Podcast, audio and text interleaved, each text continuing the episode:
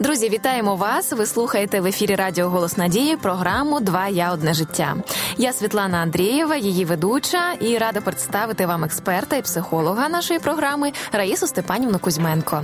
Вітаю вас з добрим днем! Ви прийшли з дитиною в магазин, вийшли на прогулянку, гуляєте торговельним центром, стоїте в черзі в поліклініці, і раптом несподівано на дитину щось наскочує. Вона починає несамовито кричати, щось вимагати, може впасти на підлогу і битися ногами. Вам хочеться провалитися під землю від сорому. Якщо ви переживали таке, слухаючи цю розповідь, залишайтеся з нами, тому що сьогодні ми говоримо про дитячі історії істерики, плачі й капризи, як на це реагувати дорослим. Раїсо Степанівно, ви в вашому житті переживали такі історії з вашими дітьми, онуками? Чи були такі моменти гострі? Чи, можливо, бачили це? Вы знаете, я думаю, что каждый из людей эту картину видел и когда-то переживал. И для меня, конечно, из-за того, что наши дети все взрослые и уже внуки растут, больше и характерна именно картина с внуками. Я радуюсь за наших дочерей, которые имеют очень мудрые отношения к ним, гораздо мудрее, чем мы, потому что все эти хорошие вещи, которые я говорю сейчас, в свое время я не знала. И, mm-hmm. естественно, что было много, что в жизни совершено. Но благодарность Богу за то, что эти знания приходят, и они действительно работают в жизни очень ярко.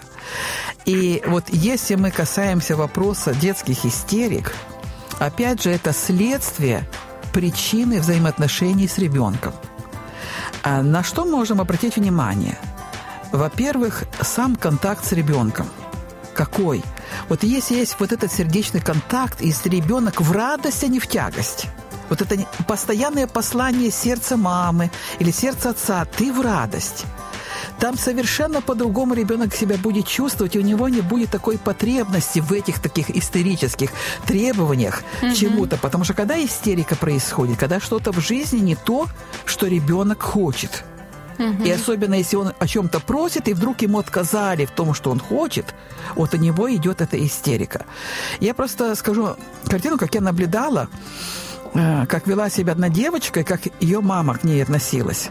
Даже там была не истерика, просто малейшее желание ребенка, если не осуществлялось, вот просто, допустим, они пошли и вдруг забыли какую-то игрушку или какую-то там заколку. Mm-hmm. А девочка была очень нежная и очень чувствительная. И она сразу начинала плакать, там кричать. И вот я обратила внимание, как вела себя с ней мама. Это было настолько удивительно, потому что нас обычно раздражает такой э, крик ребенка или там чего он кричит, вот надо по-другому спокойно реагировать. Ну, забыла, так забыла, что тут mm-hmm. важного. А на самом деле для ребенка наша мелочь, которая нам кажется просто мелочью, может быть чрезвычайно важной. И для нее это было просто настолько горе большое, что она не взяла ту игрушку, которую она хотела взять с собой, что забыли ту игрушку вот на какую-то прогулку.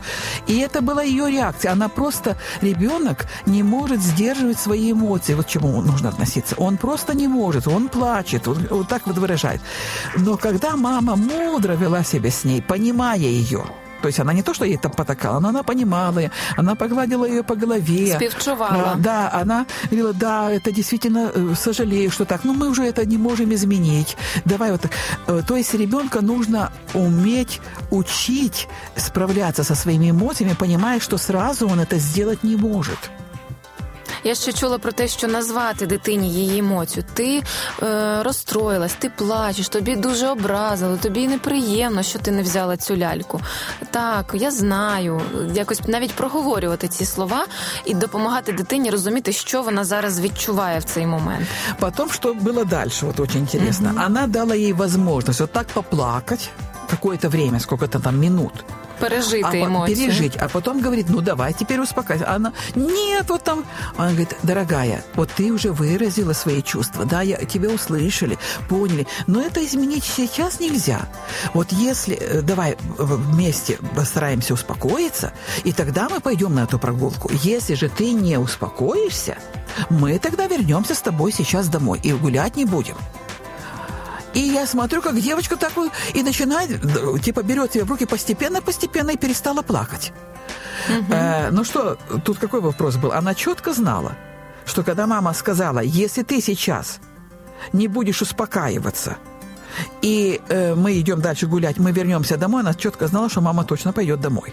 І там уже никакие уговоры больше не влияли. Что, что мама так и зробить, як Так и обіцяла. сделает. Вот тут очень важно, вот это да или нет.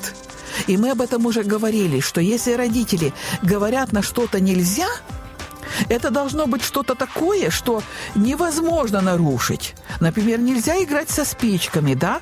Или э, трогать, например, папиросы, или что-то э, брать вот с земли, просто тянуть в рот. Или, э, вот что, что точно нельзя. И это не меняется от того, что сегодня можно, а завтра нельзя, или там, а послезавтра будет опять можно. Это нельзя. И ребенок, когда начинает это понимать, он начинает это воспринимать более нормально. А вот эти истерики, о которых мы говорим, когда происходит, что ему сказали что-то нельзя, а он начинает плакать, кричать, потому что он знает, если будет плакать, кричать, то родители тогда согласятся, это будет можно. И вот тогда он привыкает к такой модели поведения. И если он этим добивается того, что он хочет, то эту модель поведения очень трудно прекратить, потому что ребенок не делает это даже осознанно, это подсознательно происходит. Но он вырабатывает определенную модель, когда он добьется то, что ему нужно, таким способом. Поэтому, естественно, если вдруг вы попали в такую ситуацию, то уже реагировать, конечно, надо просто понимая его чувства, ему может быть очень больно, ему может, э, не исполнилось его желание, это очень э, трагедия для него в его детском возрасте, это действительно может быть трагедией. Но реагировать надо, постараясь его успокоить, но не выполняя именно его желания. А вот касаясь трагедии детского возраста, тоже повторю, э, что я помню себя из детства, когда мама пообещала мне, что я вернусь, и мы поедем в гости – а в детском возрасте так э, любили ездить в гости, тем более это были те советские времена, это были э, 60-е годы, это редко было, когда куда-то ездили в гости.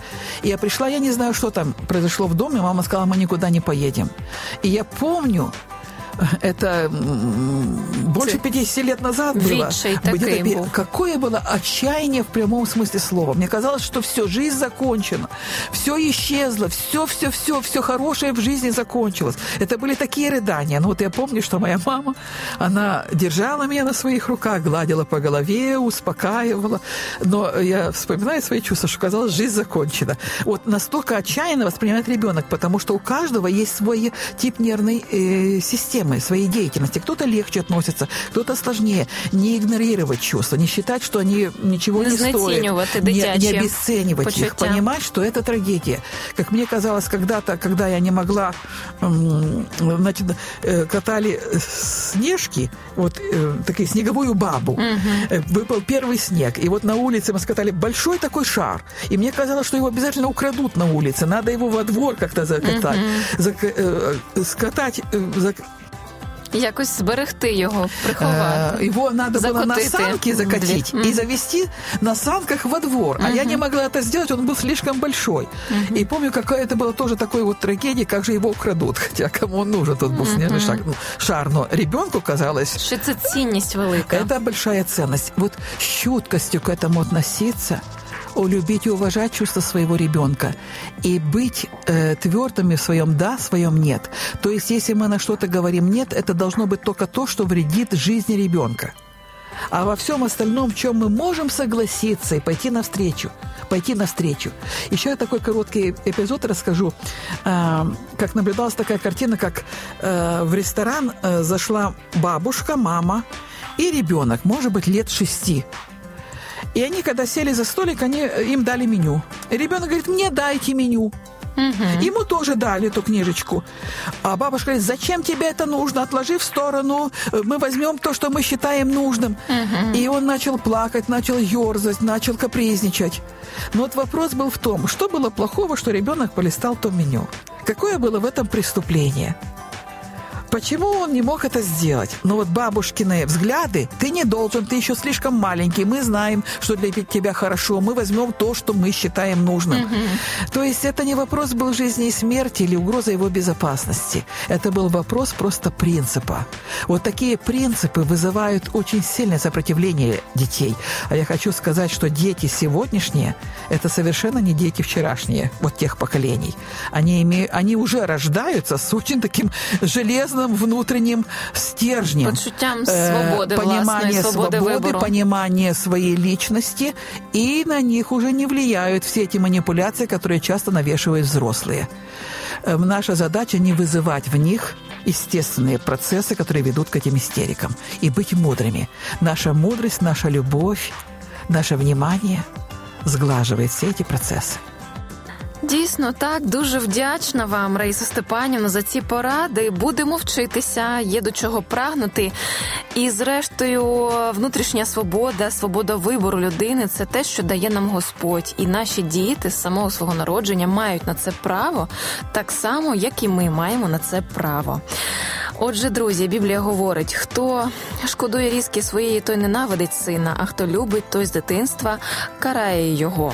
Але мається на увазі, що дає йому позитивну дисципліну в певних рамках і вибір також в певних рамках. Тому е, знаходьте ключики до серця ваших дітей, не робіть заборон і зайвих принципів там, де цього не потрібно робити. Не дратуйте дітей і не дратуйте цим себе. Це була програма Два я одне життя. Ми піклуємося про гармонію в вашій сім'ї.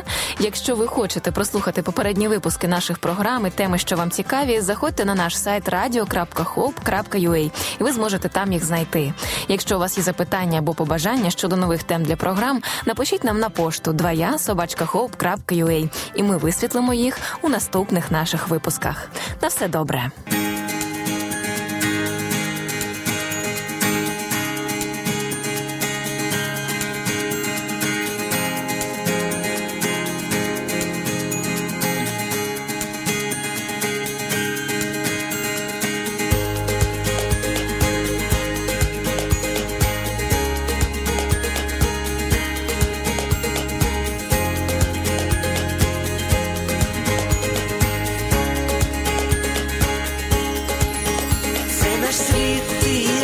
ми як небо і земля обрій всі світанки і вечори, залюбки собі бери душу грій, і моя це і твоя щастя.